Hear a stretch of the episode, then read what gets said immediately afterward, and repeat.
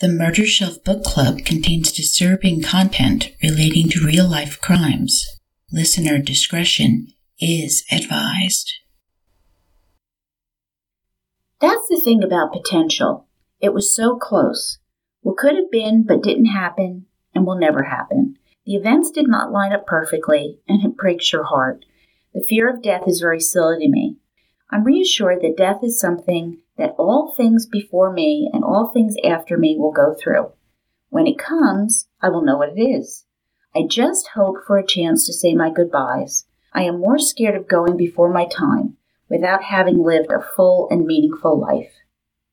This is a quote from one of Elisa Lam's online posts, the subject of our story.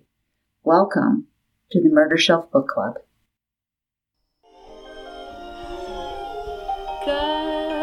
Up a little closer, lovey mine. Cuddle up and be my little clinging vine. Like to feel your cheeks so rosy, like to make you comfy, cozy, cause I love from to And welcome back, Murder Shelf Bookies. I'm Tara. And I am Jill. For those of you who are just tuning in, we are a real life true crime book club turned podcast, and we definitely encourage you to read along with us. If not, we certainly do the heavy lifting for you. Each month, we discuss a book that we've pulled off of our murder shelf. And as we like to do an in depth review of each book, you can anticipate at least three separate episodes for the series. At least is a very long term because we've been keeping it to three, so don't worry, there's probably no fourth ones coming. but we hope you are staying safe and healthy, and thank you for tuning in again. Listen, I want to thank the good citizens of Muskogee, Oklahoma for their feedback on our last episode, the second cast from Killers of the Flower Moon, Finding Kristen Sue Richardson. Their overwhelming response has been a huge thank you to Tara and me for shining a spotlight on the case. A heartier welcome from both of us. We appreciate the trust you placed in us and thank you for listening. Keep sharing, keep talking, keep at it. Someone knows, and by our collective due diligence, Tara and I believe we will all find out the truth of what happened. Find Kristen and bring her home and put a killer behind bars so that everyone will be safer. Keep listening, keep talking, keep sharing. That'll be the most important thing you'll ever do. Yep. Now, some more good news. The president has signed two bills into law addressing missing, murdered, and indigenous women. And I don't care what your politics might be, this is really good news. The first is Savanna's Act, named after Savanna LaFont Greywind. Savanna was a tribal member from North Dakota, and she was killed in 2017 when she was 22 years old and pregnant. Murder bookies, you may remember this case. Savanna was assaulted and killed when her neighbor, 36 year old Brooke Crews, kidnapped her and cut her unborn child from Savanna's womb, killing both of them. Now, in 2018, Crews was tried, convicted, and sentenced to life in prison for her crimes. Savanna's Act establishes law enforcement protocols on missing and murdered Indigenous women. It specifically directs the Justice Department to establish national guidelines for collaboration between the federal government and the Native American tribes with the goal of helping to track, solve, and prevent crimes against Indians. Amen. I am so glad this happened. The second law is the Not Invisible Act, and the name says it all. It directs the DOJ and the Department of the Interior to create a joint task force on violent crimes within and against the Native American communities. All good news, Tara. All good news. Mhm. Yeah, I'm glad something positive came out of the listening sessions that we discussed in our last episode, number 17. On a much less serious note, hubby and I are settling into our new house. And Tara, I've had some of those well known experiences that our real life book club members know so well that a, a worker or, you know, contractor comes into the house to fix something. And in this case, it was removing the dimmer lights, you know, those goes up and down right in the dining room, so that we could have smart lights that don't flicker installed. Anyone relate to that one? Because that's not mm-hmm. fun. And the sighting of my bookshelf with all the murder books on them. Serial killers, missing people, massacres, you get the idea. And I get this long stare from the electrician followed by the long pause in conversation, and then the eyes start to narrow behind the mask. And of course, I burst out laughing. I said, Oh, you know, that's just my murder shelf, which does absolutely not make it better. so the electrician was kind of quiet most of the time, and his son, yeah, his son was with us too. He didn't say one word and stuck close to dad, so I can only imagine the stories they went home with that night. The amount of looks that we've received in in-person book clubs when we are doing them in like a public forum. I priceless. It's, it's definitely something. Oh, it is. Uh, it we, is. we are not murderers, but hey, we still get the looks from police officers, so it's it's quite the funny time. It is. It is. So listen, what are we pulling off our murder shelf today, Tara? All right. So today is one that I'm sure, if not the book, the case, a lot of our listeners have heard of. We're going to take a dive into a book called Gone at Midnight The Mysterious Death of Elisa Lam by Jake Anderson. This is probably the most definitive source out there on this case. Granted, there is a ton of stuff online, which we'll definitely dive into. For anyone who doesn't know or anyone who um, is a little bit foggy on the details, Elisa Lam was a 21 year old student from Vancouver, Canada, who disappeared on January 31st, 2013 in downtown Los Angeles. Never to be heard from again. Her body was found after a citywide search on the roof of the infamous Cecil Hotel, which is now renamed Stay on Main, in which she had been staying, and she was found floating in one of its four water tanks. Not a mark on her. Oof. And what is said to be her last moments alive are caught on videotape in the hotel elevator, in which we bear witness to a young woman exhibiting really bizarre behavior that went viral. And by viral, there's 70,000 organic Google searches but it, it's literally one of those videos that everyone I feel like knows at this point. And this led law enforcement and armchair detectives down a seriously deep and dark rabbit hole of conspiracy theories, ranging from serial killers to the paranormal. And our author, Jake Anderson, is one of those who have been hooked ever since seeing this tape, and he needed to know what happened. Oh, I remember looking at the tape and I was fascinated by it too. And I'm like, what is going on there? Now, Jake Anderson is originally from Little Rock, Arkansas. He's a graduate from the University of California at Santa Cruz, writer, filmmaker, investigative journalist, activist, web publisher with a popular website called The Ghost Diaries, in which he analyzes cold cases and unexplained mysteries. I failed to go into that website yet, but I feel like I need to now that we're getting close to Halloween. Oh. At least in recording this. This might be released a little bit after Halloween, but if you're listening now, we hope you are enjoying your spooky season. Oh my gosh, yes. Jake also is a contributing journalist to the Anti Media, and he's a frequent guest on the radio show Ground Zero with Clyde Lewis, Spaced Out, Nocturnal Frequency, West of the Rockies, and Common Ground. Okay, Jake is not shy. No. Not shy. All right, he has researched the Lam case for years. What changed his direction of research was Elisa's well documented life online. Anderson claimed to have new evidence from sources that would include, quote, a police informant, an investigative journalist, private investigator, retired deputy coroner, a forensics expert, an LAPD psychologist, several hotel tenants, a bouncer, and a family member of a Cecil Hotel employee. End quote. Yeah, that five times fast.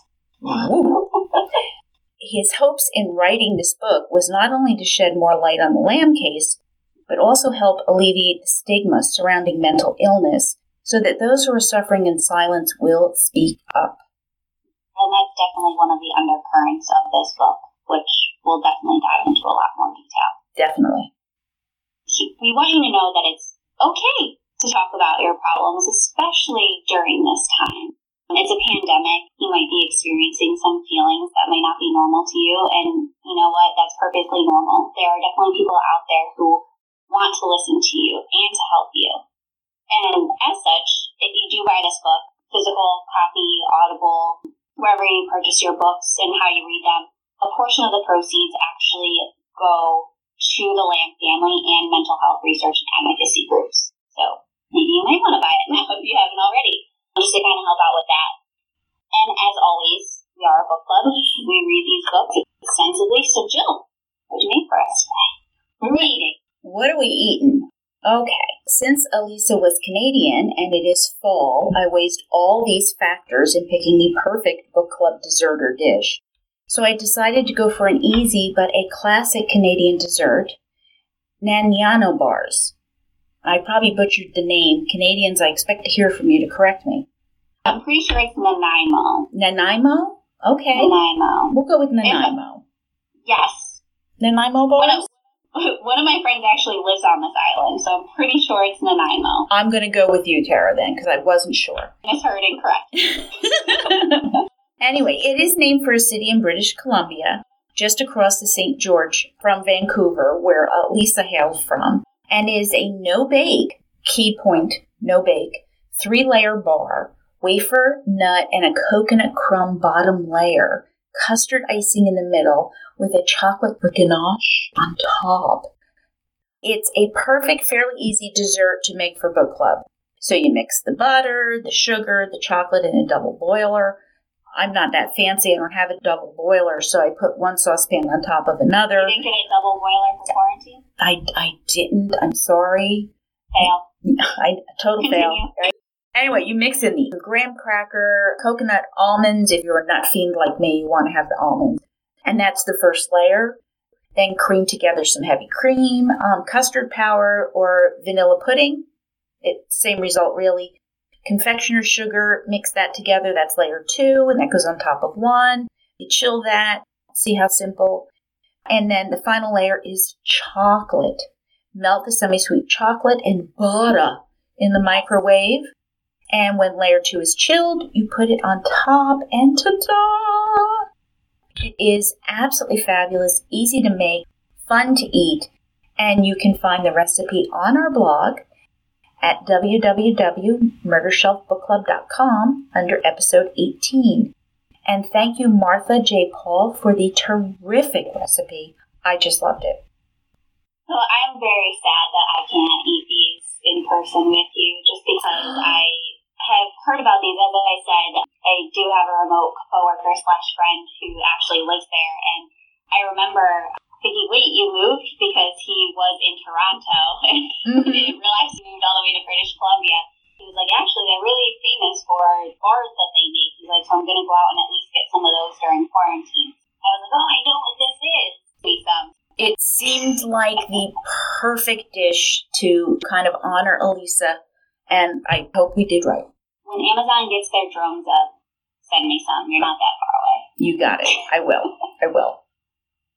So, coconut usually throws me for a loop with wine, especially when you mix in with chocolate. So, it's hard to pick. And I really do feel like summer flew by. My mind and my body are back in like maybe May, spring time. But I know that it's October now. It's getting cool. We had a really nice set of like 70 degree days, but some days have actually been really quite cold.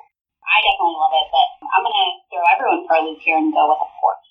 Um, the one we're going with is a late bottle vintage port, which means that they pick the grapes late. You can kind of get these whenever, vintage wise. You can drink them. Usually they're about like seven years age after they're actually picked. This is from Kaki that I picked up in a wine shop about seven years ago in Porto, Portugal. So literally, literally in the birthplace of port. So this is pure nostalgia for me. This is the first port I ever really tried and the first bottle I ever bought. And the first taste of this is not overly sweet. It is fortified wine, so usually it's going to be a little bit sweeter. I think we went to Portugal in October when we went. So beautiful fall day, warmed me right up when we went in, and they're like, "Hey, you want to try some port?" I'm like, "Yes, please." Mm. So this bottle actually traveled further than I did that trip. Long story short, after an airline strike, my bag traveled all the way to Belgium and showed up on my door a week later. And I didn't think this bottle had survived. I literally thought that I was going to open up my suitcase and I was going to literally have like shards of bottle and like all of my everything was going to be safe at work. I was smart. I stuck it in my rain boot, my rubber knee high rain boots, and it survived. So we were able to save it for a later date. Oh, thank God. Because what, what would we be drinking? Oh my god. the funniest thing about this too is when I realized my dads were missing and they weren't showing up, I went to go report it and they asked me, okay, what's in there? And I was just thinking the most important thing in there is this bottle of port, but hey, my rain boots. And he asked me what brand they were, and I was like, oh, they're Chinese laundry. He goes, no, I know you have laundry in your bag. What? Brand are the boots? And I said, no, it's called Chinese laundry. That's the brand of the boots. So that was another interesting thing that went into it. Again, it did survive. Very happy to see that. So when we drink this, we have primary flavors of plum, dried cherry, some chocolate notes, a bit of a raisiny finish. It's a sipping wine, so no big gulps here. Don't necessarily have to have a, a nice, you know, some people drink it out of tiny, like, full flute kind of thing, but you don't need to have that. You can actually make port cocktails. I encourage anyone to look those up. But this is going to keep you nice and toasty and pair well with our coconut and chocolatey treat. Oh gosh, that sounds so good. Tara, our fantasy life of eating and drinking together is much better than my actual life. You realize that? I know. One day we're gonna we're gonna just have these bottles and foods all up, and we'll just have a nice little buffet line. Absolutely. Okay, so we're going to get started as Jake Anderson does with Elisa. Elisa Lam, a Canadian Chinese student vacationing in downtown LA. Elisa's 21 years old, black hair, brown eyes, 5 foot 4, weighed 115 pounds. She was fluent in English and Cantonese. In a parent's worst nightmare, she disappeared from the Cecil Hotel where she was staying by herself January 31st, 2013. Not a word had been heard since. She checked in with her parents every day until she didn't. Elisa was last seen by hotel employees in the lobby after returning from a trip to the last bookstore to buy souvenirs for her family on her last day in LA. The police had searched the building from top to bottom twice. Their first search lasted a few days, but nothing concrete had been found. In a second search of the building, the canine unit had been brought in. Emphasis. Every nook and cranny had been searched, even the roof. And the police found nothing. So here we are again at the Cecil Hotel, being the center of another bizarre circumstance. You're going to hear it again and again. Why would someone want to stay at a place nicknamed the Suicide Hotel? It's beyond me. And if you haven't heard of this, this is the hotel from season four of American Horror Story Hotel, which is based on. And if that doesn't freak you out, well then, LA also has its share of missing persons. So here's some stats for you. The Missing Persons Unit, or MPU, notes that 3,000 cases are filed annually in LA alone, compared to 750,000 nationwide, give or take. 80% are found or come back of their own accord within the first 72 hours. However, that makes roughly 600 poor souls who never actually make it home. Some common reasons for people going missing are mental illness, depression, drug abuse, financial problems, abusive relationships. Sometimes someone just goes away and they don't want to be found. And the first 48 hours are crucial. Murder bookies, you should know this. There are there's shows about this. There is a show called The First 48 or 48 Hours. I can't remember what the title is anymore. Both of them.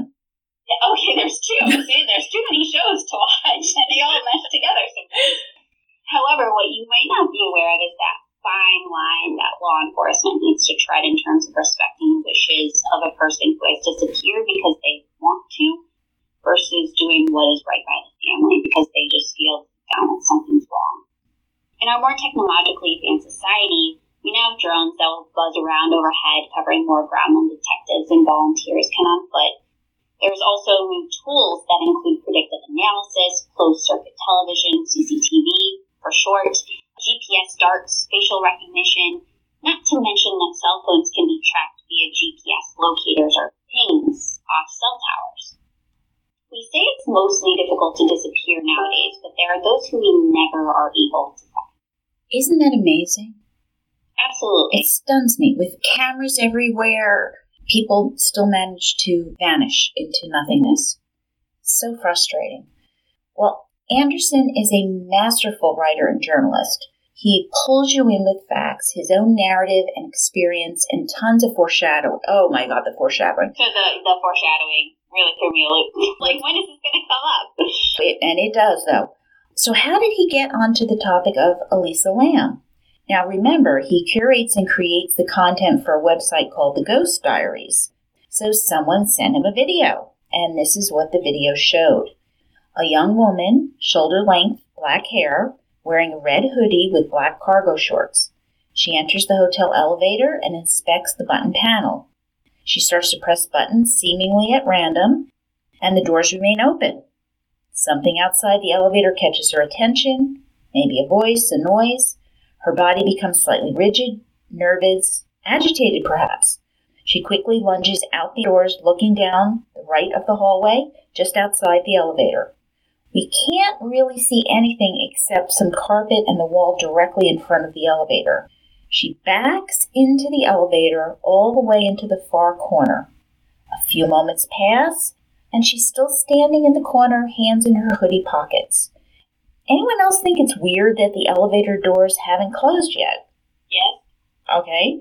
She moves to stand at the threshold. She hops to the left, back to the front, where she waits to barely be seen on the left side of the screen. She goes back into the elevator, stands in the front of the button panel to continually press nearly every single button. The doors stay open. She steps back into the hallway. She stands there for a moment and begins moving her hands about as if she's speaking with someone. The camera doesn't show anyone else besides her. Anderson makes a note that she waves her hand around in a strange dreamy movements, fingers splayed. He thinks, sleepwalking? Possessed? Her behavior reminds him of others that he has seen when they've been high on psychedelic drugs. She moves out of camera shot. After some long seconds, which seems like an eternity, the elevator doors finally close shut. Elisa is gone, never to be seen again. I know we'll talk about this later on, but it's one of those things where you watch it and you kind of know the context of the story and that she is found dead on the roof of this hotel. But watching the sequence, it just does something to you that literally raises the hair on the back of your neck. Oh, yeah. It's just so bizarre. Every time you watch, and I will have a link to that on our blog. There's a million different YouTube videos, but I will link one of them for you. So we have a ton of speculation on this video, conspiracy theory. Our armchair detective brethren have literally run wild with this case. She was on drugs, possibly LSD, mushrooms, PCP, anything to explain the odd behavior that many found so intensely creepy for lack of a better term or analysis. Others believe she might have been drugged, Maybe someone was stalking her. Some psychopath who had singled her out and was toying with her before he killed her. The timestamp is blurry. It's unreadable. And timestamps we know on videos are there for accuracy. It gives you the when, no one can read it. There's also speculation that 53 seconds of footage is actually missing. That the video has even been slowed down to make Elisa's behavior seem even more strange. Why would someone manipulate a video if not to hide something, especially if those 53 seconds are missing? And not to mention the sordid history of the location itself, the Cecil Hotel. There have been suicides, murders. Two serial killers even stayed here during their killing sprees. Richard Ramirez, the Night Stalker, and Jack Unterweger, the Austrian ghoul. Now, this is before Elisa's time, and because this is Elisa's story, we're going to save those two for second chance. Just saying. We'll talk more about them soon.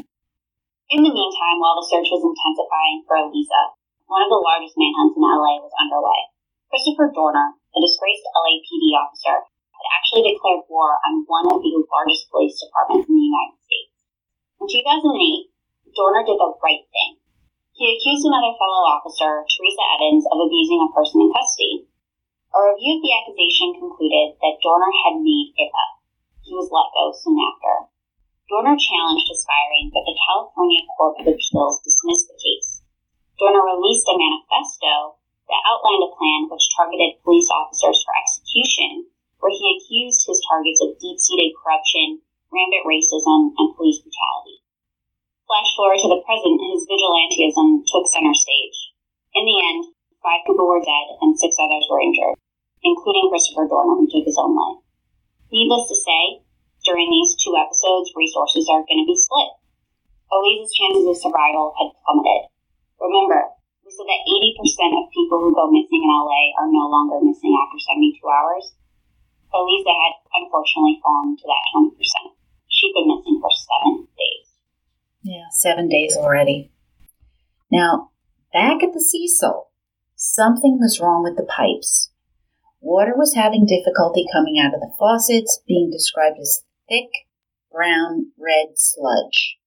I don't want to drink or bathe in that. No. Others who were still able to use it described it as having a funny, sweet, disgusting taste. Amy Price, the hotel manager, was debating on what to do next as she received a third complaint of the day, the 10th that week. Why, she was wondering, what to do now? Why? Why? Why wouldn't we fix this? Well, Cecil is an old building in a rundown neighborhood close to Skid Row. Business wasn't particularly booming, and most clientele weren't necessarily above board. It was a cheap place to stay in LA, and if you don't have anywhere else to go, the Cecil. So many transient types called the Cecil home. Now, Santiago Lopez is the maintenance worker at the Cecil, and he was on duty on February 19th, 2013, when he was asked to check out the plumbing complaints. The Cecil is an E shaped building, 600 rooms in all, and Lopez was usually work from one wing to the other. However, today he was going to be going back and forth, visiting the same wing twice in a short span of time, trying to figure out what was happening with the plumbing. He didn't necessarily believe the rumors that he had heard about the Cecil, but something was undeniably strange about his place of employment. What he didn't like telling others was that he'd get this odd sensation in his hands, described as prickling, whenever he would spend time on the seventh or eighth floors. He made it down to the fourth floor, room 451, which had been the site of a bizarre occurrence. A man reported waking up in the middle of the night being choked by an invisible force. Huh. Crazy. Right. So as Santiago Lopez made his way through the tenants and the guests who had their complaints, the next logical step would be to go and check the water source. Using his key, he was able to make it out to the roof. Had he just pushed the door open, an alarm would have sounded that would have rattled the whole hotel. So he walked out to the four thousand gallon water cisterns that sat on the edge of the hotel roof, and Anderson describes the towers in detail. Quote, each tower was 10 feet tall, 6 foot in diameter, situated on a 4 foot platform. Accessing much less service then was not easy. Not easy at all. He ascended a narrow ladder to the first platform. To reach it, he had to slither between the tanks and plumbing equipment. That brought him to a second ladder where he scaled along the tanks itself, and that finally delivered him to the top. Each cistern lid was 18 by 18 inches and was quite heavy. Lopez testified to the fact that one of the first things he saw was that one of the tanks was open. As he gazed down into the water, he saw red. The body of a woman bobbed lifelessly in the water, her red hoodie floating beside her. Into the lid being open here, definitely, because that's one of the most contended facts or fictions of this case. Oh, yeah. But police received a call from the Cecil about the discovery of this body on February 19th at about 10 a.m. Both the LAPD and the LA Fire Department arrived on the scene shortly after. Captain Jaime Moore of the fire department stated that the lid to the cistern was too small for their equipment that would allow them to remove the body. Therefore, they had to drain the tank and use lasers to cut a hole into the side.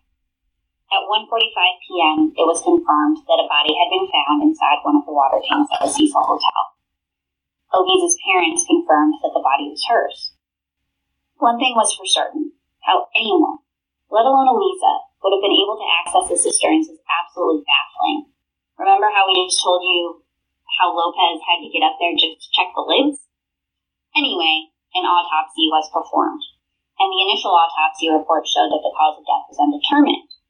The coroner's office wasn't going to release further information until a full toxicology had been completed.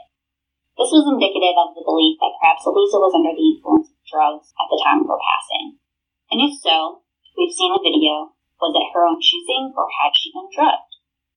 Anderson goes on to say that some of the fibers and debris found on Elisa's body would not be disclosed to the public for about six months, with other details not being released for a full year. It's a long time. Oh, yeah.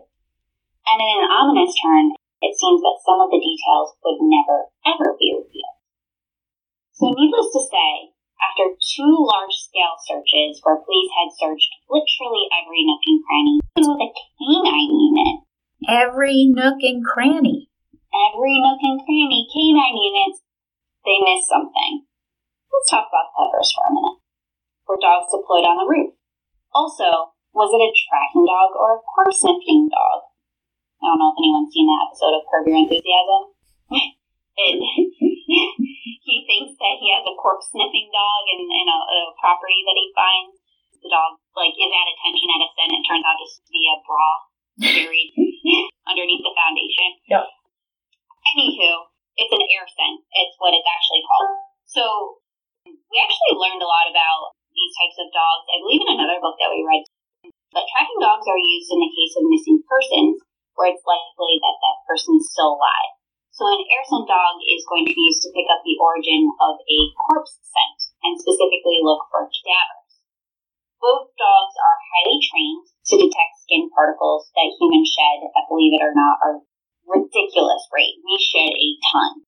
So make sure you're dusting your home a lot because that's where dust comes from. But cadaver dogs learn the differences between animal and people decomposition smells. So bodies that might be in water or underneath snow and rubble, that kind of thing. Needless to say, wouldn't either type of dog pick up on the scent of Elisa on the stairs leading up to the roof or even over to the water tanks if she had actually been up on the roof while still alive or even dead? Mm-hmm. Had her body been somewhere previously then moved up there? This honestly just leads to a, a lot more questions that still bothers me. We really don't have the answers. Now, Elisa's body, for all intents and purposes, had been in this cistern on top of the hotel where she was staying for roughly two weeks. The LA County Department of Public Health had tread lightly as they had a problem on their hands. They needed to ensure that the water at the Cecil was safe for public drinking. I'm going to go out on a limb here and say that it was not safe for public drinking. Especially since they are already drinking it and have been complaining for 10 days. Oh, God. A do not drink order was established. So think about it. These people had been bathing, drinking, brushing their teeth with water where a dead body had been submerged for over two weeks. That's enough to give anybody the heebie jeebies. However, the test did come back negative for coliform bacteria, aka known as human waste.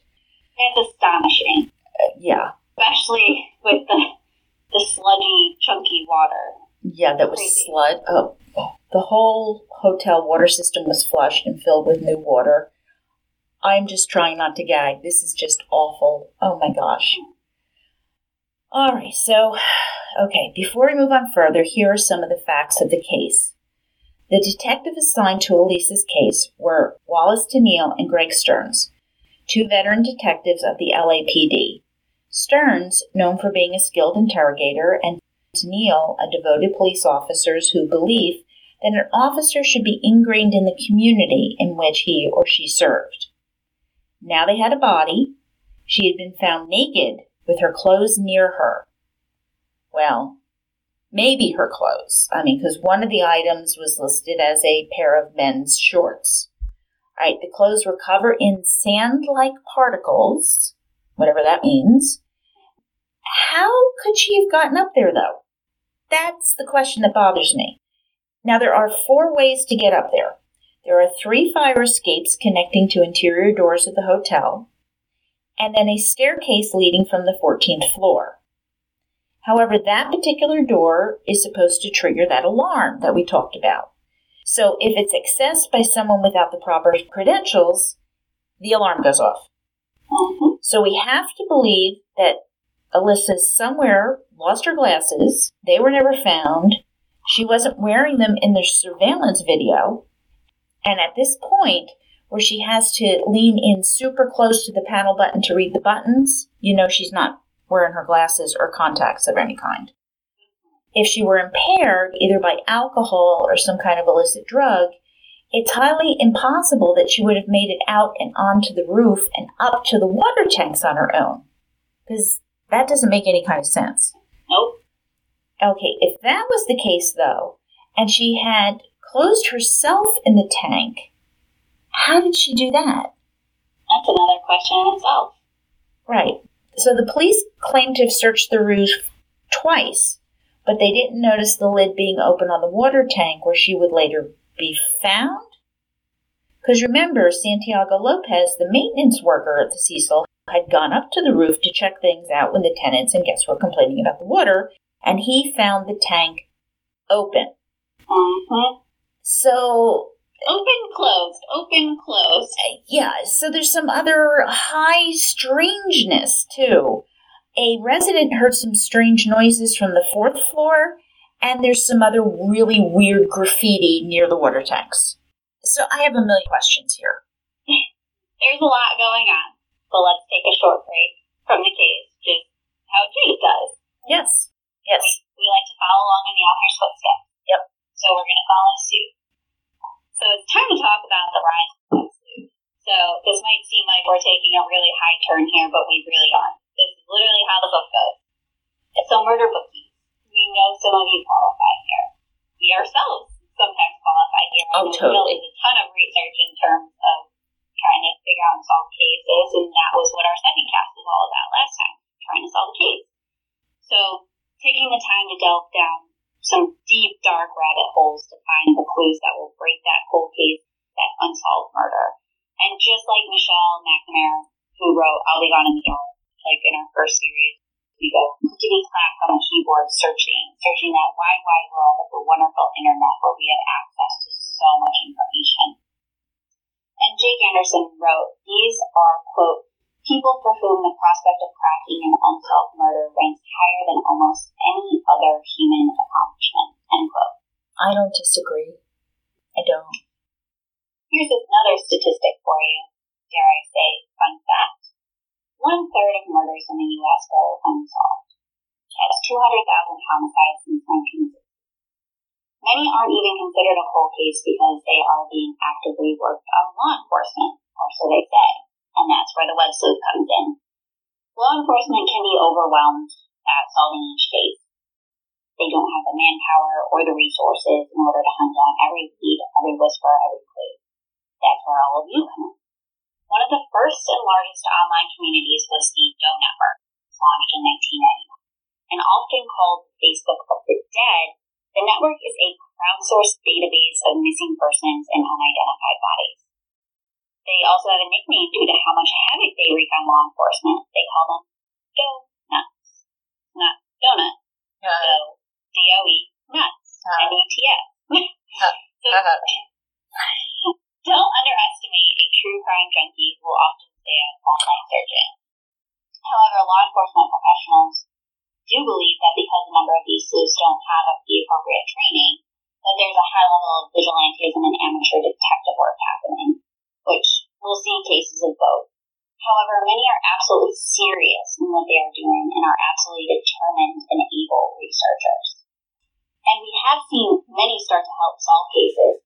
Hey, Murder Squad, as we just did in the case of Kristen Stewart Richardson. So keep those tips coming in. Now, recall that Paul Haynes collaborated with Michelle McNamara. Remember, he was dubbed the Kid early in her book on the Golden State Killer case, and his knowledge was incredible. Paul is an early web sleuther. He used his own time, energy, finances, and God given intellect to dig deep into the case And some of these people are just incredibly knowledgeable. And it's if they were personally trained by Sherlock Holmes. And then on the other end of the spectrum, some can be total conspiracy crazies. That spectrum is very interesting to play along. Now, I do many different types of work in crowdsourcing because I work with the Without Warning podcast when I'm cheating on Tara. So if I can work with people of the Paul Haynes caliber, it is a huge plus for me. Definitely. Yeah. I, the other end, ooh, it's always fun though. Always fun. Mhm. Two major changes in the web sleuthing movement, and I do want to call it a movement because it's almost a norm now, occurred in 2004 2005. First, Tricia Griffith purchased Web Sleuths, turning it into one of the most popular crowdsourcing sites dedicated to solving true crime. Then came Reddit. I'm sure you've been up all night on some creepy, weird tangents on Reddit. Then there were subreddits devoted to the case. You know, it divides out into many, many sections. Finally, in 2007, so the National Institute of Justice created a database called the National Missing and Unidentified Persons System, the NAMUS, N-A-M-U-S. In a census conducted by the NIJ, they found that there could be roughly 40,000 unidentified bodies in morgues or unmarked graves across the United States. Some estimates put that at 60,000, not to mention that at any given time, 100,000 persons are considered actively missing. That's a lot of people and a lot of heartache. All right, Deborah Halber, author of The Skeleton Crew, believes that web sleuthing has had a considerable effect on how law enforcement feels about crowdsourcing, especially when these unorthodox methods have led to solving a number of cases that would have otherwise been left on a dusty shelf. Just as we have seen countless times, those who cannot get the police to listen or are too afraid to go to the police with information, who do you think they'll go to? Web sleuths. Many sleuths are diligent and methodical in their methods. There are definitely those who are out there who could be major blockers in solving cases, though. Manufacturing leads and evidence, conspiracy theories, you name it. Sometimes it's hard to weed out the facts from the fiction. Anderson himself ran into this while investigating the Elisa Lam case. Now, we know that this case is very widely well known due to the web sleuthing community. And while we may know about her murder bookies, uh, you can ask around, and those who might not wholly be into true crime might say, Elisa Lam, who? Did you know that there is a psychological phenomenon called the quote, missing white woman syndrome? All right, more or less, this leads to a collective consciousness or the systemic racial bias that we are all working to unlearn that the police, that television producers, etc., are more inclined to look for white women. And Elisa Lam was not white. And thank God we're now working on the stigma of mental illness because this is another factor into why her story did not get the media attention or time in the news that it probably deserved. Yeah, both of these are extreme and very unfortunate and factors that should never take away from any missing person or homicide case in order to shed light where the police may not be looking. And as we have seen more frequently, web sleuths are going to be the heroes and not always the police. Mm-hmm. Yeah. People without a badge seem to be more trusted lately, so web Well- sleuths are a blessing and a curse. They are, and especially during COVID when you're stuck in the house, web sleuths have even more time to sleuth. I know I have. I know, I know you. God knows I have. I know at the beginning I haven't, don't want to say I haven't had the time. I don't know where my time goes anymore. I know Billy Jensen and Paul Holes of the Murder Squad, they were actively calling out people to say, hey, sleuths out there, let's crowdsource this and like, let's get it solved. But Um, remember, they have those rules, and I refer you to them. Check them out because they have very, very strict rules on how you go about doing that. See, that's good to have. Yep. Rules, as I always say, rules are good to follow. Yep. So Anderson also found out something very interesting about the Cecil Hotel and the relationship relationship of the long term tenants and the police was fairly cyclical. So tenants would avoid calling the police as they felt they would be ignored due to the reputation of the hotel. And when the police were actually called, they'd do anything they could to avoid showing up. You have to wonder if this relationship contributed to the seedy underbelly of the hotel. The rampant suicides, murders, drug use, paranormal activity. And now this is a good segue into a guy named John Gordon who created a YouTube show called Brain Scratch. His goal was to collect everything that he could about a particular case, a mysterious case, and present it to others in order to help crowd solve. So one of the very first episodes he put out was on the Elisa Lam case, and Gordon had goals. He didn't want anyone to associate the paranormal with this case, and as Anderson puts it, he wanted to focus on demonstrable empirical evidence. There was definitely something odd going on here, and Gordon knew it. And that was when he started pointing out the irregularities of the case, in particular, the video footage. Right, just full disclosure, I should add that I kind of indirectly know John Lordan. He's collaborated with Sheila Wysocki, the private investigator I do research for, and on the Christian Andreacchio case. John noted the timeline that I'd prepared for the sequence of events as we were trying to figure out what happened in this really complex, tear your hair out of your head and scream case. So, if you've heard the podcast Culpable, you might be familiar with Christian's story. John Lordan's a stand up guy and not given to flights of fancy. He follows the evidence, and I admire him greatly. So we'll get into these irregularities that he found. And Jill's not crazy either, so we can we can take her reference. Thank you. We can take her reference. Thank you for that backup there.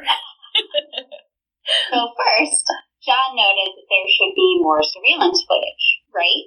Not just a singular video of Lisa and this particular elevator. What about other footage in the hotel? Mind you, this is a 600 room hotel with three wings, and I'm sure we'll have pictures up on our blog for you, and hopefully we can find like a hotel map. But this is not a small hotel, so there should be cameras elsewhere other than just the elevator. Other cameras that are streaming that would be able to show her movements from the moment she walked through the door to the time she was last seen outside the elevator. But not only that, the footage that we do have was such a low quality that it's almost difficult to actually truly identify her. And believe it or not, there's definitely more footage out there, but this has been the only video that the public has actually been allowed to see. Keyword, in case you didn't hear my answer already, allowed. Yeah, yeah, I think he makes a really good point there. All right, second, Elisa's cell phone or her cell phones were never found. Now, this has only produced more questions. Was the phone recovered and we were just never told? Did the police ever track her phone? We don't know for sure. Third, Elisa's Tumblr account was still updating months after her disappearance. Was this the ghosts of Elisa at work? All right, no, there's a truly logical explanation here there is a setting on Tumblr where you can auto generate posts. Therefore, this feature was most likely turned on. All right, conspiracy theorists will tell you that because her phone was never located, the killer must have it and is updating her Tumblr account. If you're not familiar with Tumblr, Instagram has the same type of Right. things available. Right. Fourth point the weird graffiti found on the roof. We're going to be a bit gruff here and quote this directly from the book. It is a Latin phrase that was painted onto the side of the water tank where Elisa's body was found. And it said, Fecto cunt her summa, which translates to, in fact, she was a cunt, or it's the best pussy. Graffiti. Yeah. Pleasant. Yeah. So remember when we spoke about the roof access? So according to the hotel staff, the roof should not be accessible. However, the proof is in the pudding. Someone is up on the roof. They're writing graffiti, all right? The security is breached. There's no alarm bells, though there should be alarm bells going off. Exactly. All right. Tagged is a term associated with graffiti, which suggests that the artist anticipates others will view their work. So they knew other people might be on the roof. Well, yeah, you don't put graffiti where people aren't going to look at it. You put it where people are going to look at it. So is this a coincidence, or did the artist know that people have frequented the roof and then could be an inhabitant of the Cecil themselves? Although not paranormal, another creepy aspect is that on the same day of her disappearance, January 31st, Elisa posted in her Tumblr account, quote, Cunt again. It was odd how men use the word to demean women when it's the only part of a woman they valued. End quote. An odd parallel, huh? You have to wonder, did she see that and then write about it later? I I don't know. Anderson and Lordan question if she may have been up on the roof herself. Did she offend the person who wrote it? Was the person who wrote it the killer? My gut reaction is she definitely was up there and she saw it. Yeah, I mean, it seems too coincidental. I mean, we see a lot of what we'll call and what Anderson calls synchronicity in terms of the events that kind of are uncovered throughout this whole case. And for her to post that and also have that be up on the roof, it just seems a really bizarre, strange coincidence that she was not up on there. And she referenced somewhere creepers are following her or something like that. And I think at some point, if somebody is stalking her, she feels somebody's following her. Did she offend somebody? It's a very high improbability, but we have to kind of look at every aspect, especially since this case is technically unsolved. Kara, I'm just curious because I am older than you. Do women generally call each other cunts? No. It's Okay, Um, just just making sure I wasn't in some kind of age generational gap, right? That's a male thing, right? it's a male thing, and this actually threw me for a loop when I was reading this, only because it's very rare to hear that word thrown out in general context. It's actually one that I know makes people feel very uncomfortable. Yeah. Um, I never really reference it, but sometimes it's like, oh, she was acting like a see you next Tuesday, but you never actually say the word. It's just like an acronym because people do not like the word. People get really up in arms about this word, which is why when we say this, it's usually a direct quote from the book. But this was graffiti that was written on there. But she uses it. There mm-hmm. was a trigger for that. She didn't just plop it out of the air. I will I will draw down on that one. Yeah. So either she has encountered, and I mean, I I don't know where she would have encountered a lot. Granted, I don't encounter it a lot, but for her to say "cunt" again, it could have been something where she was hearing it more frequently in the area that she was in. Maybe there was catcalling. I don't know. She's close to Skid Row, so Mhm. we know that there is a lot of homelessness, a lot of mental illness, a lot of drug use in this particular area. So the language could be a little bit more crude. I don't want to make that particular assumption though. Seems like she's seeing this around a lot. Yep, I agree. I totally agree. Can't guarantee you it was on the roof, but she definitely heard it and it was triggered. She saw it, she heard it, something in her mm-hmm. environment. Okay, we're on the same page again. Yep. 99 out of 100 pages. so, following along in other web sleuth shoes, there was one man named Kay Tang, and he took it a step further. He flew from Hong Kong to retrace Elisa's steps, bringing a camera with him to document the layout of the hotel. And at the 14th floor elevators, the last time Elisa was seen alive, he had five questions that he wrote down that he intended to answer. And this is an excerpt from page 51 of the hard copy print book. So, do the doors of the elevator remain open? Yes, the doors remain open. Remember how we all thought it was kind of strange that the doors stayed open? Said yes. The doors remain open when you push the buttons to other floors. They only close when you press the door close button, or if someone on another floor has pressed the elevator button outside the elevator to signal the elevator to go to their floor, which seems odd. I don't think I've ever really been on an elevator where I actually have to push the door close button in order to make sure that like I'm going someplace. Yeah, I haven't either. I've sped it up that way, Mhm. but that I not that I had to do it to move.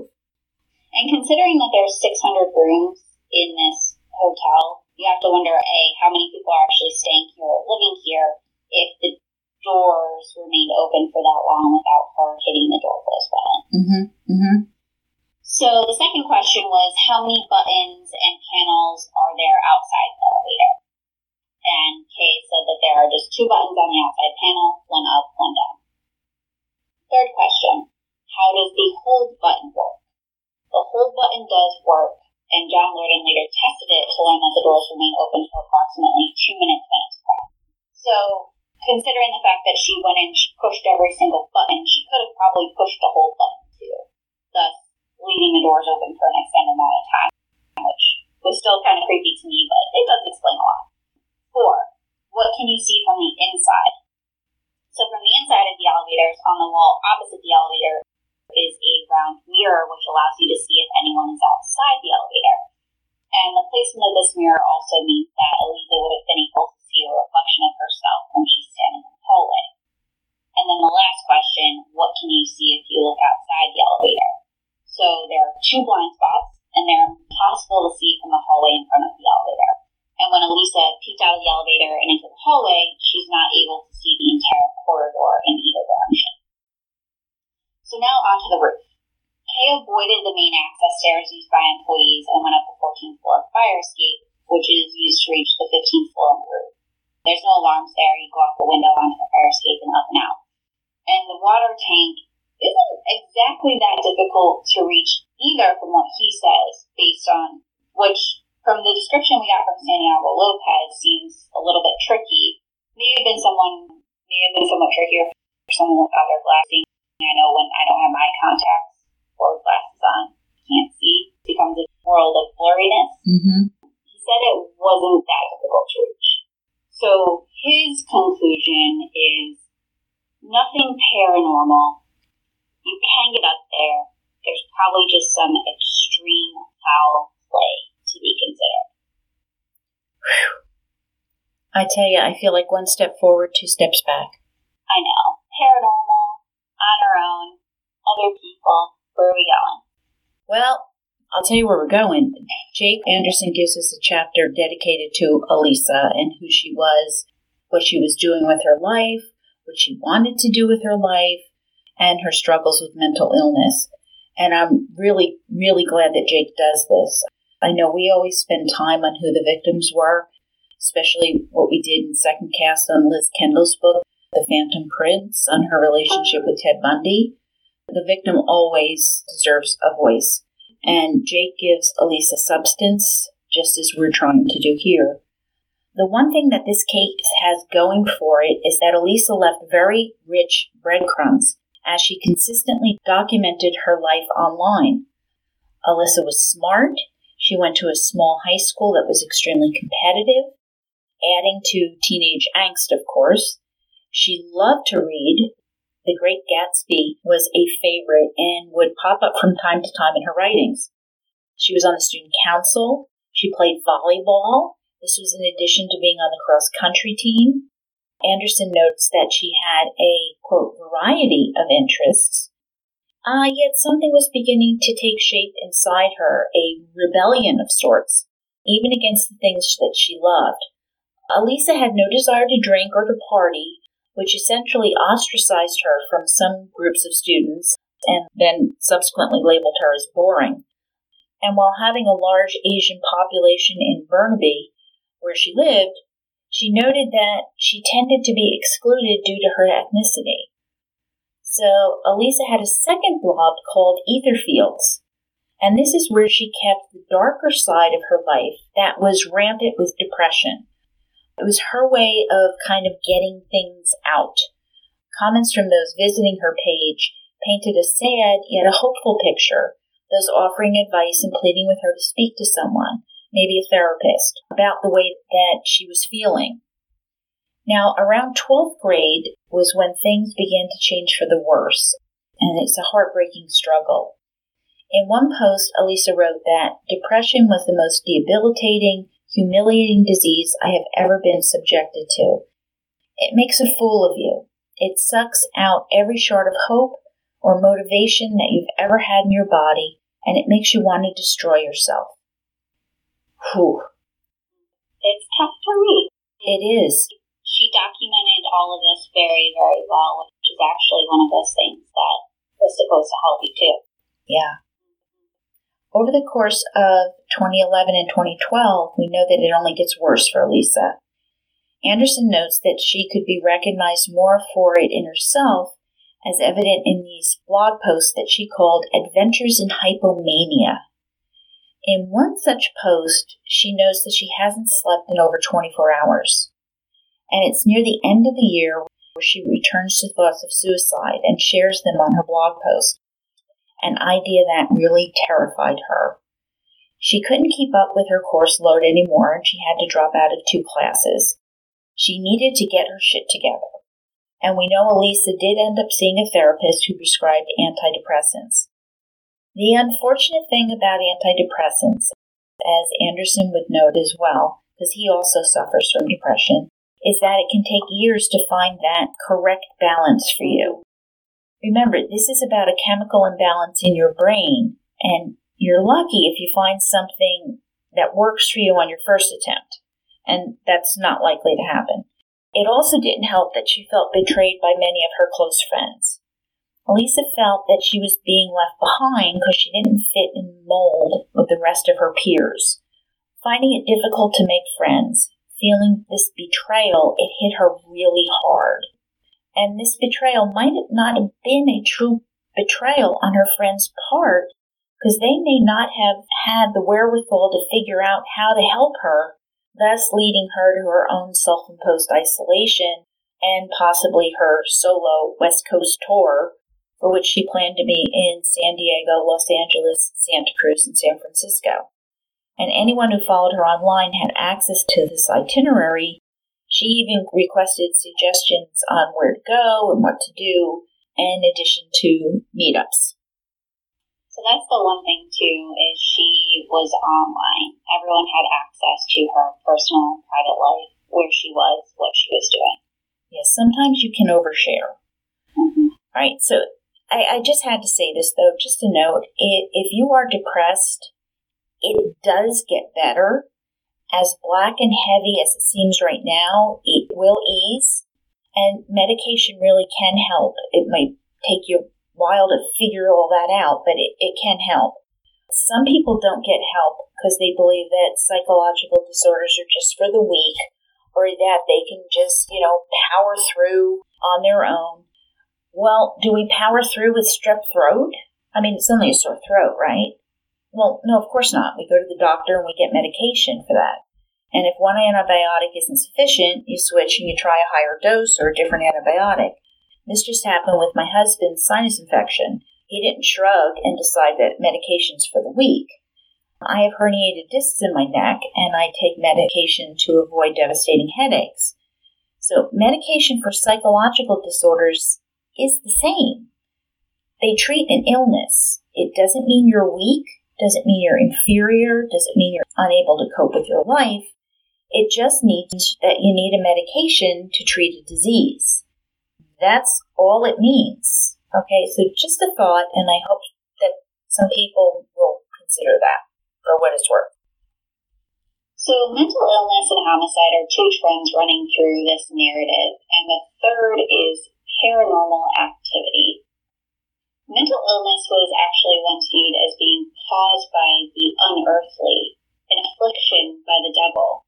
And Anderson says, quote, 75% of Americans believe in some kind of paranormal or supernatural activity. Around the world, that number may be even higher, end quote. What do you think? So this book actually gives me a lot of creepy feels and not just regarding true crime, but the otherworldly realm of the paranormal. I think I'm in that 75%. I think I'm there too. There's just too much to not go unnoticed, to not be in that high percentage. And I believe I had an experience one time. I'm not sure if I remember it correctly. It, it might have just been me being young. I think I was maybe like third or fourth grade. I was in a creepy old house with one of my girlfriends I was at a sleepover. It was just the two of us. And um, we were getting ready to go to bed, and we heard something upstairs, which was in the attic. And I looked at my friend, and she was kind of like straightening up things. And I was like, Oh, did you hear that? She's like, Let's just get into the bed and get under the covers, like kind of ignoring me a little bit, but not really saying anything, just rushing to get into bed. And she's like, just put the covers over your head and just quiet. And I was like, oh, are we playing a game? Like, what are we doing here? So I proceeded to hear things upstairs, like just kind of like a shuffling, a creak. And then I heard footsteps. thinking, oh, maybe it might be her mom. She went upstairs. And I tried to like start asking something, and she just went underneath the covers, finger over her mouth, like in the. And we still had the light on, so I could see her kind of beneath the covers. And then I heard the door open. She was just staring at me with her finger over her mouth. Door opens, just laying there. I feel something glide over the comforter, like making sure that we were there. And then shuffling, door closes, back up the stairs to the attic. And after that, my friend was like, oh, we can get up and do whatever we want now. And I was like, oh, I thought we were getting ready for bed. And she was like, no, no, no, that was just, that, that was it. And I was like, what's going on? And she was like, oh, there was an old woman that used to live up in the attic. And I was like, but she doesn't live there anymore. She's like, well, she's still kind of there. Mm-hmm. Mind you, no grandma lives in the house, nothing else. And I was just like, okay, either that was her mom and she's just playing a trick on me or whatever. That was, I think, an experience that I had where I don't think it was her mom anymore, but I could be wrong. I don't think it was her mom. Yeah, just very convoluted. So that was definitely something creepy that happened to me. Jill, have you actually had any experiences since I shared mine? I've had a few where I've seen some things and yeah, where I've gone, oh, okay, that's not supposed to be opening and closing by itself. My general response is, welcome. Oh, we'll share. You know, I'm kind of just rolling with it. Yeah, I uh, I accept that sometimes you see things that don't make sense to you, and it doesn't mean you're insane. It just means you saw something that maybe most people don't get a chance to get a glimpse of. That makes a lot of sense. And not going to fight about it with people and say, no, you were crazy, you were sleepwalking, you were, th-. but whatever. Explain it however you want. I, I know what I've seen multiple times. So it's like, okay. And Anderson did share an experience with us in the book. He said that he grew up as an atheist, and during his time at the University of California at Santa Cruz, he had an experience. At one point, nearly everyone in his dorm claimed to be woken up in the middle of the night with the feeling that someone was choking them in their sleep. Nearly every single person choking, being choked in their sleep. Creepy. So he and his roommate actually discovered that a former student had committed suicide about five years earlier. So could this be residual energy due to the traumatic way this poor student met this tragic end? Possibly. Anderson believes that something preternatural visited him in the quad one day. A figure that was always fuzzy just outside his peripheral. And he still didn't quite believe, but following Elisa down this paranormal thread was about to change his mind. Well, yeah, that's enough to creep you out that you feel like you're being choked. That would definitely catch my attention. Yeah, he's probably experienced something real. I'm certainly not going to be one to tell him, no, you didn't. No, it was a this. No, it was a that. This is the man's experience. This is what he experienced. Mm-hmm. So, good. Anyway, the Cecil Hotel is on the paranormal tourism circuit, which means that people are capitalizing on these tales and that they hear from those who have already lived or have stayed at the Cecil that have a kind of ghostly bent to them. So believe it or not, you know, as we knew it, it is it's a haunted hotel. And I think that's probably why they did feature it on American Horror Story. But it's not only haunted in America, this is one of the most haunted hotels on earth. Yeah. There are those like Natalie Davis, a psychic medium with credentials, and she believes that the energy residing at the Cecil Hotel, whether it's an entity or just that residual energy, is prone to thought insertion. Now, Natalie didn't know anything about the hotel when she visited. When staying in room 943, she had a thought when she first walked into the room. Boom, wow. If I wanted to kill myself, I could just open this window and jump. Now, mind you, these are not normal thoughts for her. Natalie also discovered that a woman staying in this exact room decades earlier had, in fact, jumped to her death. Another odd occurrence was noted by Natalie during her stay is that an alarm clock going off without her setting it, cold spots in the elevators, mysterious phone calls with no caller on the other end, and of course she was there when Alyssa went missing, when the clumpy dark matter was glooping out of the faucet.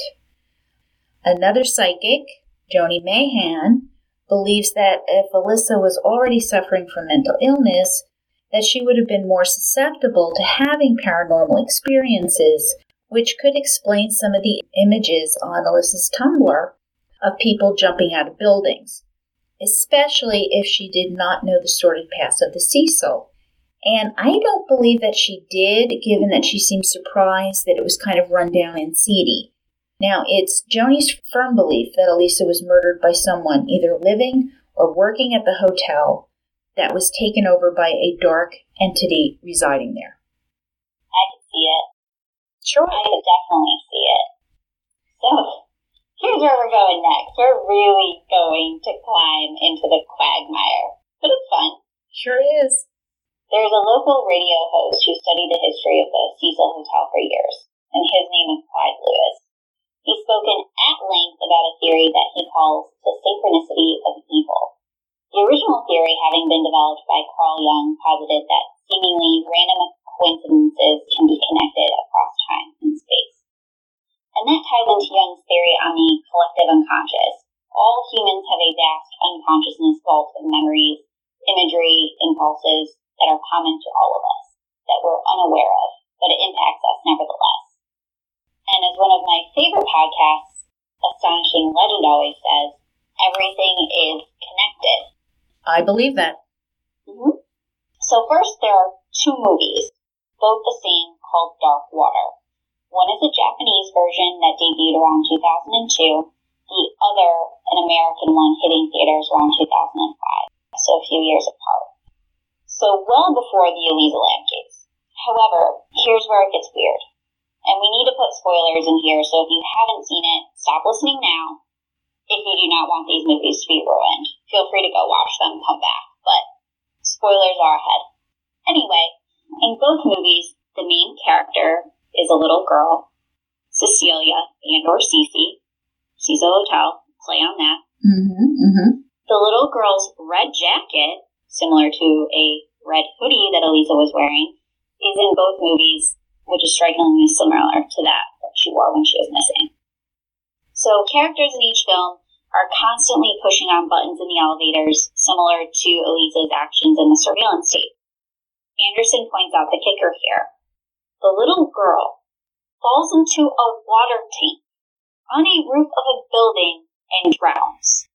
And holy shit, shit you not, the tagline of the 2005 version is, quote, some mysteries are not meant to be solved. I'm really Seriously. So either we had a very big premonition of what was going to happen roughly a decade later, or this was an elaborate scheme carried out on Elisa that was based on this movie.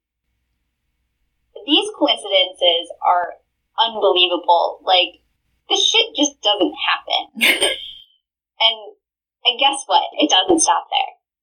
During the time that Elisa went missing, there was an outbreak of tuberculosis in the LA area. TB, tuberculosis. Haven't seen this for a while, right? I mean, there are cases of it still, but an outbreak? Yeah, that's weird.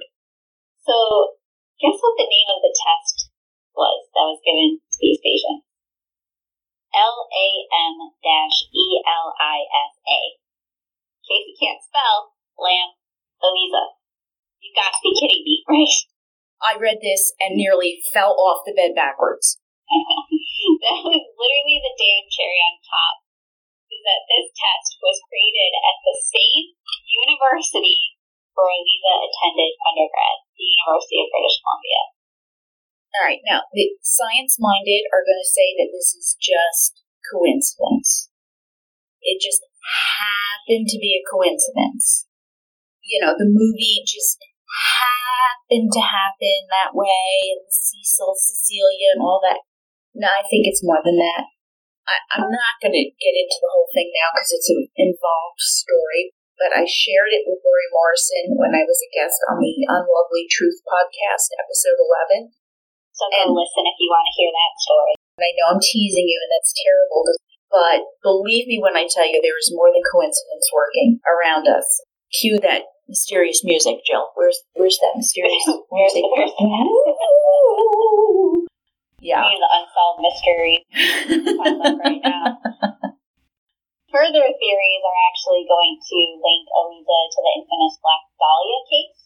The Black Dahlia was a woman named Elizabeth Short. So the murder, mutilation, and dismemberment of her body was by far one of the most sensationalized crimes of 1940s LA. She was actually found just blocks away from the Cecil. So here's a few similarities. Both were in their early 20s, traveling alone. Both were pretty and petite with dark hair. Most often described as outgoing, although both suffered from depression. Each was last seen at a downtown hotel, most likely the Cecil. Both were not found for days after they were reported missing, and upon discovery, their bodies seemed posed to obtain the most shock value. Now, mind you, I didn't put any details about Black Dahlia in here as we could go on for days about that case. But if I'm not mistaken, she was found literally severed in half Yes. and posed in a way where anyone who found her was going to be like, what the F is that? Completely horrified. Right. Yeah, it was pretty bad. This is just friggin' eerie. Getting back to something that we might all be a little bit more comfortable with the body language. All right, we've talked about the video and, and figuring out who's lying and, and facial expressions, all of this. Well, there are two experts that Jake Anderson met to discuss the surveillance tape of Elisa. And one was Jack Brown, who gave an in depth breakdown second by second of Elisa's body language in the video. And the second was Sandrilia Who, who focused on body language and micro expressions. Now, there's a lot of people who believe that Alyssa was terrified in that tape. However, these two tell a different story. For Dr. Brown, Elisa doesn't seem fearful when we first see her in the video, and that's based on her gait and wide arm movements. When she presses her back to the wall after hitting all the buttons, she's kind of neutral, judged by the position of her feet and the relaxed arms. Then it changes only slightly. Still no fear, but perhaps a little, you know, apprehension, a little of self esteem. After stepping out of the elevator and then coming back in, her hands are held in what we call a fig leaf configuration, with her feet close together. And Doctor Who affirms Dr. Brown's speculation that Elise is not fearful, but notes that everything changes at the exact point in time as Doc Brown. This is in the 33 seconds into the video. Now, Who offers two reasons for the change in the behavior. She either saw someone who elicited fear or was thinking about someone who triggered the same reaction. She backs into the elevator as this most likely offered a safe haven. However, when she jumps back out of the elevator, both Who and Brown see this as almost playful. Her hands are still in that fig leaf configuration, but her stance widens. Brown believes these two contradictory elements to her body language showcase that her emotions may be a little bit out of whack. You think? Yeah. Right? There's a wide range of emotion in under a minute, which could be due to the medications that she's taking, or that she wasn't taking, or possibly a chemical imbalance caused by her bipolar disorder. Now, here's the interesting thing. For a total of 16 seconds, Elisa puts her hands behind her head, elbows out, armpits exposed, running her fingers in her hair. This particular cluster is usually indicative of sexual desire. So the person she is thinking of is either right outside the elevator, out of sight, or she's having a vivid daydream about this person. Next, she goes back into the elevator, steadies herself, which is another indicator of emotional distress, and maybe she's a little bit dizzy. She plays with her hair, smooths it out in an effort to make herself more assertive, fixes a fake smile, and then there's anxiety again. All very strange. Very. Then comes to these weird hand movements, these gestures.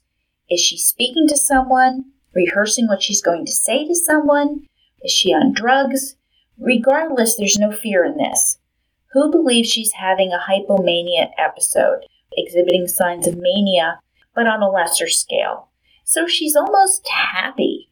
Not depressed, not scared, but happy. All right, either way, the conclusions from both are clear that there is most likely a person she's thinking of or could have been there that she's attracted to that could possibly know something. And the result is Alyssa Lam's death? I guess so, because that's the last time we ever see her. Now, I couldn't resist because I do agree with most of what they say, but I see this young woman who steps into an elevator and has forgotten her glasses and can't see the buttons. So she's pushing them and she stands back and she's waiting for the doors to close. So that's confusing. And they don't close. So she peeks out very fast to see if someone's holding the door playing a trick or what, and she doesn't see anybody. Then she's in the corner again, leaning there.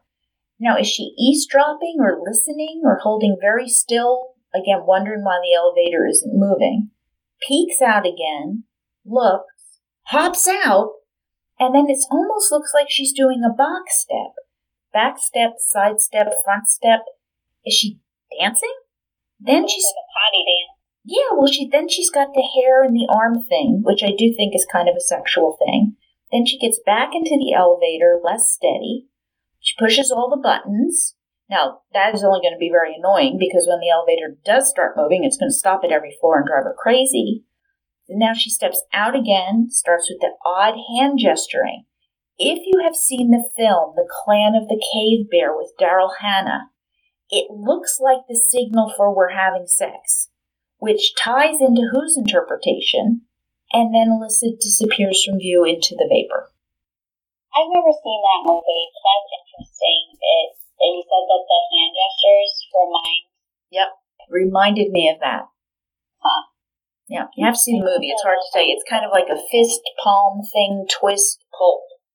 And it's, uh, it just, it's just that what she's doing. I mean, if she'd seen the movie and she's being in a sexual fantasy, perhaps that popped into her mind. I mean, I, there's no way to know, but I wonder. I do wonder. Well, body language always very interesting to hear Yeah. especially since this kind of puts like a wholly different spin on how a lot of people viewed her in that video as being scared. So this is definitely a little bit different. Yeah. I think we're going to take a little bit of a turn here too and talk more about the Cecil. We kind of touched on it, how transient types live here, kind of on the edge of Skid Row, but we haven't really talked about the history of it. So this is where again Anderson pulls us out, adding his own narrative and experience, and in getting ready for his trip to go to LA and follow in Elisa's footsteps, he does his homework on Cecil. So here's the backstory. It was built in 1924 by W.B. Hanner, who built this hotel in homage to the Hotel Cecil in London. So, Hotel Cecil in London, Cecil Hotel in LA. Mm-hmm. 1920s LA was literally bumping and sure to draw the right mix of people that Hanner was expecting into, quote, its ornate marble lobby with stained glass skylight windows, potted palms, alabaster statuary, brass, gold tone, and marble particulate. So you can imagine, this is probably a beautiful hotel in its heyday. And Stunning. we've seen pictures. There's is it's beautiful. And the idea of having vacation guests and also more permanent residents, which is what we see today as well, this was always the goal that he had in mind. And Hanner actually spared no expense on specially made everything. Literally, this hotel was going to be the jewel of the Wall Street of the West. But as we know what followed in the 1920s, the Great Depression. Dun dun dun. Da dun. So, cue ominous music. the first suicide took place on November 19, 1931, when 46 year old W.K. Norton, I like everyone back then just used initials, arrived under an assumed name and killed himself with a heavy dose of poison, which is very unusual for a man. Usually Yes. it's the women who are either poisoning or using poison to kill themselves. So, you know, a little bit unusual, but definitely a way to go if you gotta take yourself out. And each year seemed to have its own tragic mark that was left on this hotel. So we talk about dark energy, people continuously committing suicide. That's all going to build, especially if you're a believer in that kind of thing. In March of 1937, a woman named Grace McGurrow spent the night with a sailor at the hotel. And while he slept, she crawled out of the window and jumped to her death. No indication that she was suicidal or anything. A few years later, in September of 1944, Dorothy Jean Purcell, all of 19 years old, she was staying at the hotel with her husband. And she didn't know she was pregnant, and she went into labor. And worse, after she gave birth in the bathroom by herself, she thought the baby was dead. She threw the baby out the window without even waking up her husband or notifying anyone else that she had had a kid. I mean, she was later convicted of the murder of this child, but we won't go that. Can't go into too much detail here. Wow. We'll we'll talk about that more in second cast. Mhm. And then in 1964, probably one of the most famous cases of a Cecil resident was the murder of Pigeon Goldie Osgood, and she was well known in the area for feeding the birds. She was stabbed, raped, strangled, and killed in the room she lived at the Cecil. There was a suspect. He was cleared, and to this day, her murder remains unsolved. And it's estimated that roughly 16 people have committed suicide or have been murdered at the Cecil, but Anderson and many others believe that this number is far greater and even as high as one death per room. That's mm. 600 rooms. Yeah, that 600 number kind of resonated with me when I was reading it. 600, holy moly. Now, Jake Anderson rented a room at the Cecil, and he wanted one on the 14th floor where the video took place, but there were none available because that is where the long range, long time tenants live. So, pause then. What was Alyssa doing up there on the 14th floor? Good question. Yeah. the question that we've been talking about for ages. Ah, that, that's even more compelling now. There's tenants up there. She had no business being up there. So Jake winds up with a room on the fifth floor, which is the floor where Alyssa stayed. And on entering the room, he had this invasive thought. What if I just opened up the window and stepped right out off the ledge? Hmm. All right, so the mounting apprehension that he felt wasn't helping matters and upon making his way up to the 14th floor and stepping out of that elevator, a surreal moment in itself after watching Alyssa do the same thing many, many, many times, Jake notices a window which led to the fire escape. Huh.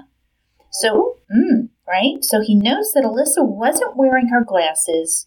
Could this be why she didn't perceive a threat if this is the way she got up to the roof? Huh. Why she would want to go up there anyways, I don't know for sure. Well, If it was on her own accord. I I mean, I, I mean, I I wear glasses, and I was fairly blind without them. So if it's all fuzzy, but why would you go up there if you couldn't see anything anyway? Exactly. It's, I mean, hanging around on a fire escape is never a good idea. And if you're on 14 floors up, that's really not, that's high. Jake's thoughts were interrupted by a security guard who started to question his presence on the floor, where, again, only these permanent residents reside. So he was kind of, you know, needed some fresh air at that point anyway. But that was his initial reaction to the Cecil. Invasive thoughts, 14th floor, wondering what she's doing there. Huh. Now, we'll continue to move through his narrative, and you'll note that some of his transitions are a little jumpy as we move out of Alyssa's world, Jake's world, and then the investigative timeline. So we're going to pop into the autopsy. Now, normally it doesn't take almost half a year for the coroner's office to complete an autopsy report, but in the Alyssa Lam case, it did. Tacking on to some of the more bizarre events for this one. So, what can we conclude from the autopsy? All right, one. She's found naked in the water tank, presumably her clothes floating around her. But here's what was noted a pair of black men's shorts a large green shirt with an Alexander Keith India Pale Ale logo, a shirt with a deer logo, her extra small red hooded sweatshirt, black lace trimmed underwear. See anything strange there? I see a couple things.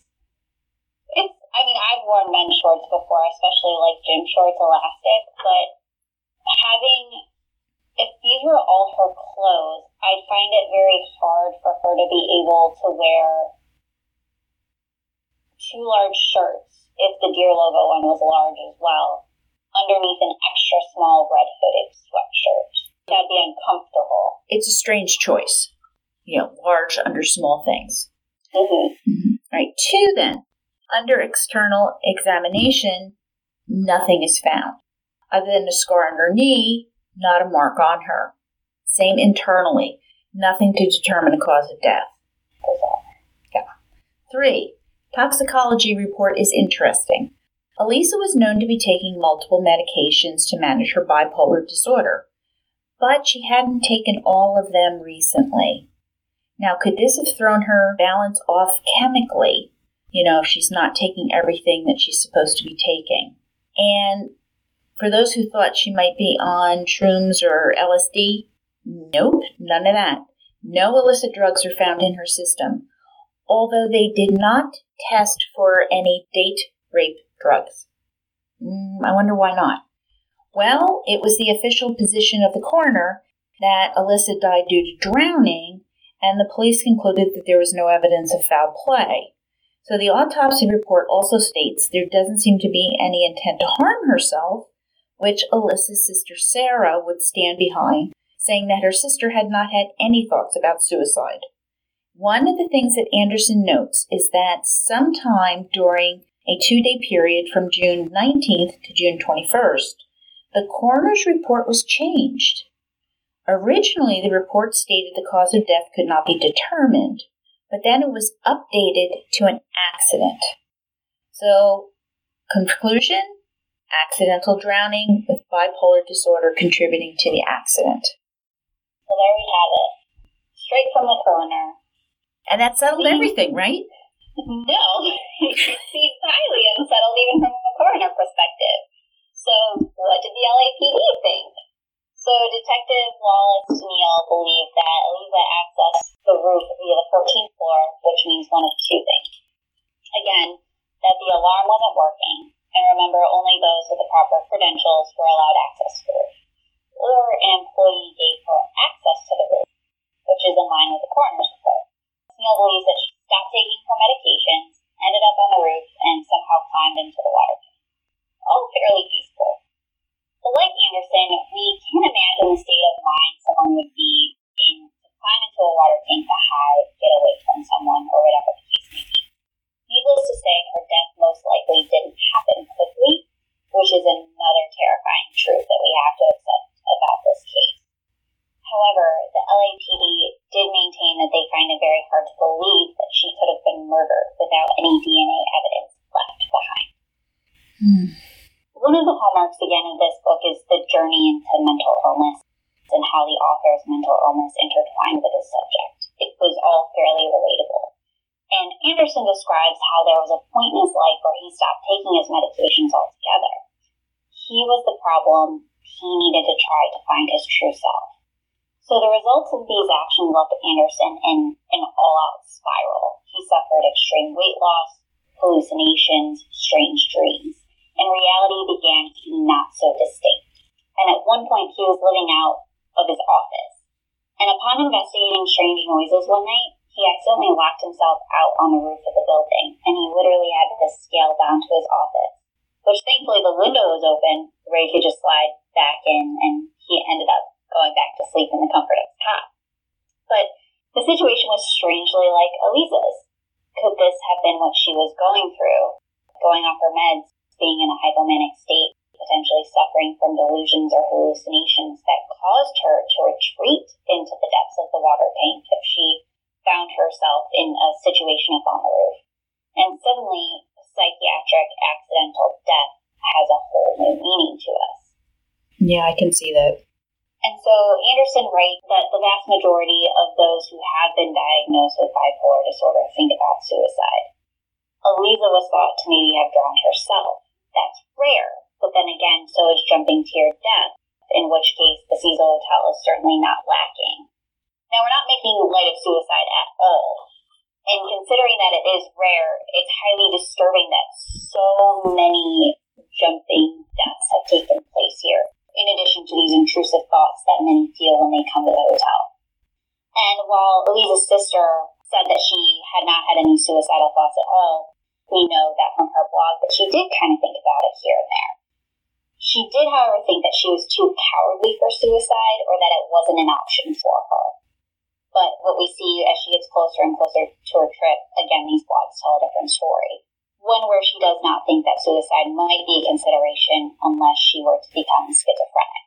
But she, quote, I don't think I will kill myself, end quote, is exactly what she said. Now, as Jake walks us through some of the drugs that are effective in managing bipolar symptoms, we find there's this delicate balance. And because bipolar disorder can produce psychosis, like delusions and hallucinations, it's often confused with schizophrenia. So if Elisa were to go off her mood stabilizers cold turkey, which she experienced in the elevator that night could have been something akin to schizophrenia. And would she have wanted to end it then at that? Yeah, it's so hard to guess what was happening in her head watching that video. Some indicators, but not enough to be absolutely certain of anything. But now we come to a critical point in Jake Anderson's research where he almost gives up. All right, it was the summer of 2015. He's throwing his hands up in the air. No one's going to reveal any further information. The police have stopped their investigation. They didn't comment, refused to comment.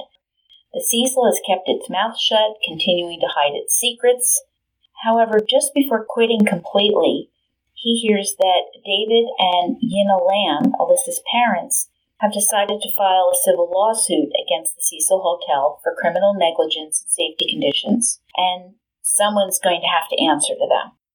So, hence the Lam lawsuit, which cited negligence as a cause of wrongful death. The counter response was that Elisa herself was negligent and careless, and that her parents were actually negligent too. Oof. Horrible. Oh, that had to hurt. Oh, man. Well, but now there's some good stuff in this deposition for Jake to look at.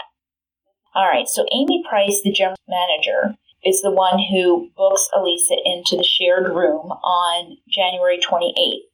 But she's moved to a private room on January 31st after her roommates complained about her strange behavior. Price also noted that the water tanks were difficult to access and that the roof was closed to guests. She and Chief Engineer Pedro Tovar would agree that the door to the roof was activated with an alarm, the alarm we keep hearing about, that would alert the front desk to anyone trying to obtain access, but there were also three exterior fire escapes leading to the roof. We know that the alarm was not activated on the night of January 31st. Okay, so Tovar does state that when the LAPD and the K9 units were up on the roof, no one climbed up to the water tanks to look inside them, again, because they were just too difficult to access, I guess.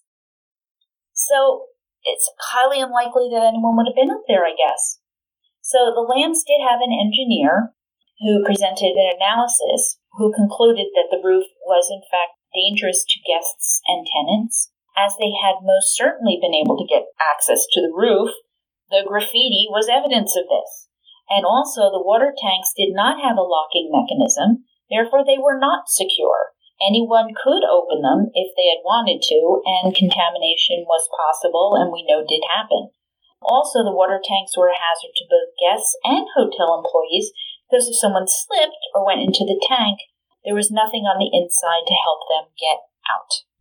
And finally, there was no forensic evidence up on the roof. The dogs didn't even pick up a scent. And this is a huge, huge problem for Anderson and John Lordan, whom we've discussed before.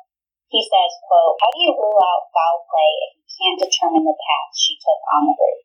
And if you can't establish with trace evidence that she walked up there and touched things with her hands, how can you even be sure she moved up there on her own accord? End quote. The question needs to be asked. How did the LAPD not even think to look into the tapes? If we want to talk conspiracy, which, yes, we will get into more conspiracies, the LAPD ruled the death as an accident based on the coroner's findings. The coroners will also say that Elisa's death was an accident based on what the LAPD said. So, wrap your minds around that. How can a logical conclusion be based on what they didn't do? Anderson mm-hmm. wanted to be there for the ruling on this civil case. He took a very, very long train ride to be there, and when he checked in, he was told that Judge Howard's home actually dismissed it the previous week. So while the trial was expected to present a decent amount of information, possibly not known up until that point, Anderson was a researcher at heart. He was disappointed in himself because he hadn't done his homework. He'd literally taken the trip from nothing because he didn't realize it was dismissed. So the lead attorney made a statement on behalf of the Lam family that said, quote, The case speaks to the horrors of mental illness. Elisa Lam was not killed by a boogeyman or a haunted hotel. She fell off her medication, had a psychotic break, accessed the roof, found the water tank, and died. There was no deliberation, and the judge dismissed the case after granting the defense motion. A jury wouldn't get to hear the case. The LAPD and the Cecil would remain silent. No new evidence would be brought forth. And as we spent the last episode talking about all of this stuff, it really only does get stranger from here. And that concludes part one of our series on Gone at Midnight, the mysterious case of Elisa Lamb. So tune in next time for part two, where we're going to take a deep dive into conspiracy theories, police corruption, Cecil dirty business deals, criminal enterprises operating in and out of the Cecil, more on the autopsy of the video itself, evaluating the evidence, and lots of theories on what could have happened and how it all impacted a Canadian visitor, Elisa Lam, who would lose her life and become famous for her behavior in an elevator. Now, get a start on our next book, A Wilderness of Error by Errol Morris, on the Jeffrey MacDonald case. Now, I read Fatal Vision by Joe McGinniss years ago, and I saw the TV miniseries way back then, so the Jeffrey MacDonald case was a slam dunk. All right, so for those who aren't familiar, a medical doctor and a captain in the U.S. Army out of Fort Bragg in Fayetteville, North Carolina, was arrested and eventually convicted of the murders of his pregnant wife Colette and their two little girls, Kimberly and Kristen, who were like five and two years old at the time, in February 1970. Doesn't this remind you of Chris Watts, Shanann, Bella, and Cece from 2017? I think a little bit like that. Oh, yeah.